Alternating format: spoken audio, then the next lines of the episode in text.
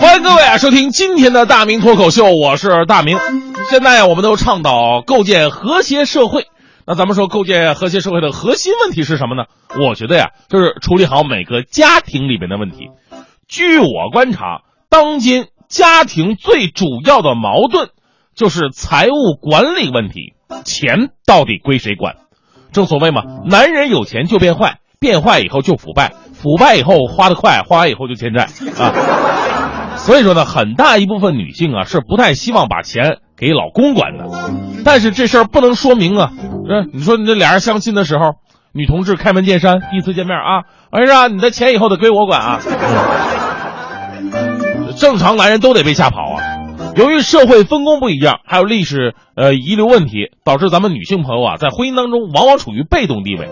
中国男人的传统就是鲜花你的，衣服你的，戒指你的，包你的，你我的。所以呢，女人在家里边要是没有财政大权的话，基本上就没什么安全感。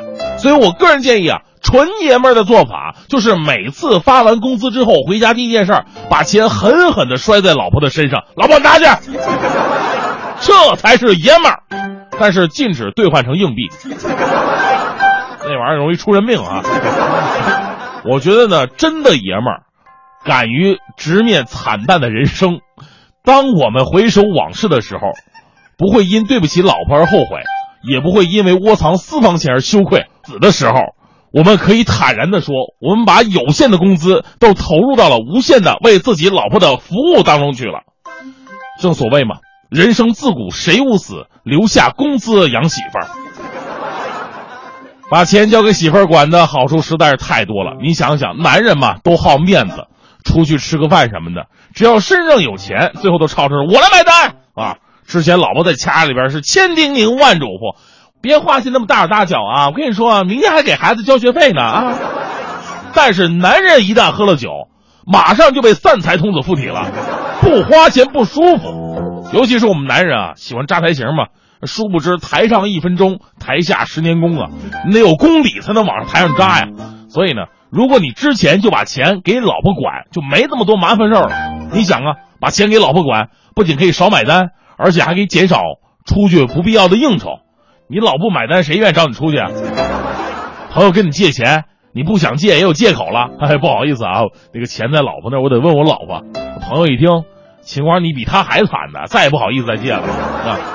啊，这些都不是最主要的，最重要的是让自己老婆。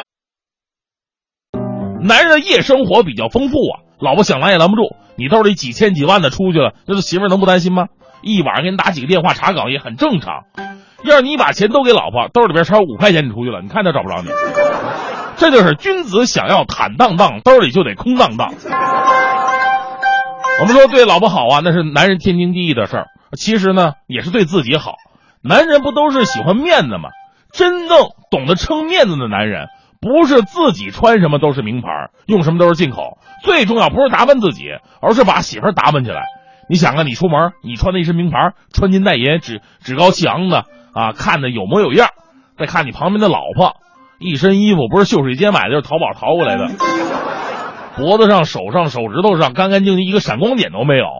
明眼人一看就知道，这哥们也就是癞蛤蟆上大街，硬装美国小吉普，就是山寨大款嘛。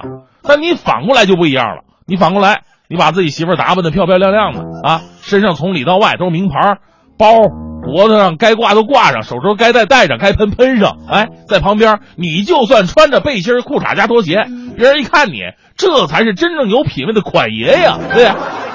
所以说呢，把钱给老婆呀，他们负责打理，这样不仅可以让自己活得更简单潇洒，而且还可以让家庭内部更加和谐安定，多好啊。当然有很多男人担心呢，说那把钱都给媳妇儿管，他们负责打理，那我们买衣服吃饭花啥钱呢？其实这你不用担心啊，因为女性啊，她之所以是女性，跟男人不一样。男人是自个儿往前冲的，一人吃饱全家不饿。女人不一样，女人天生有照顾旁边人的天性啊，肯定不会让你太难看的。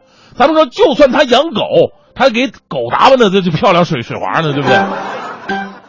呃，这比比喻可能不太恰当啊。总之呢，就是由女人来管理家庭支出是更加合理的。啊，比方说我们徐强同志，徐强同志在这方面做得特别好啊，每次单位发点什么呀，第一时间就上交给老婆了，再由他老婆统一分配。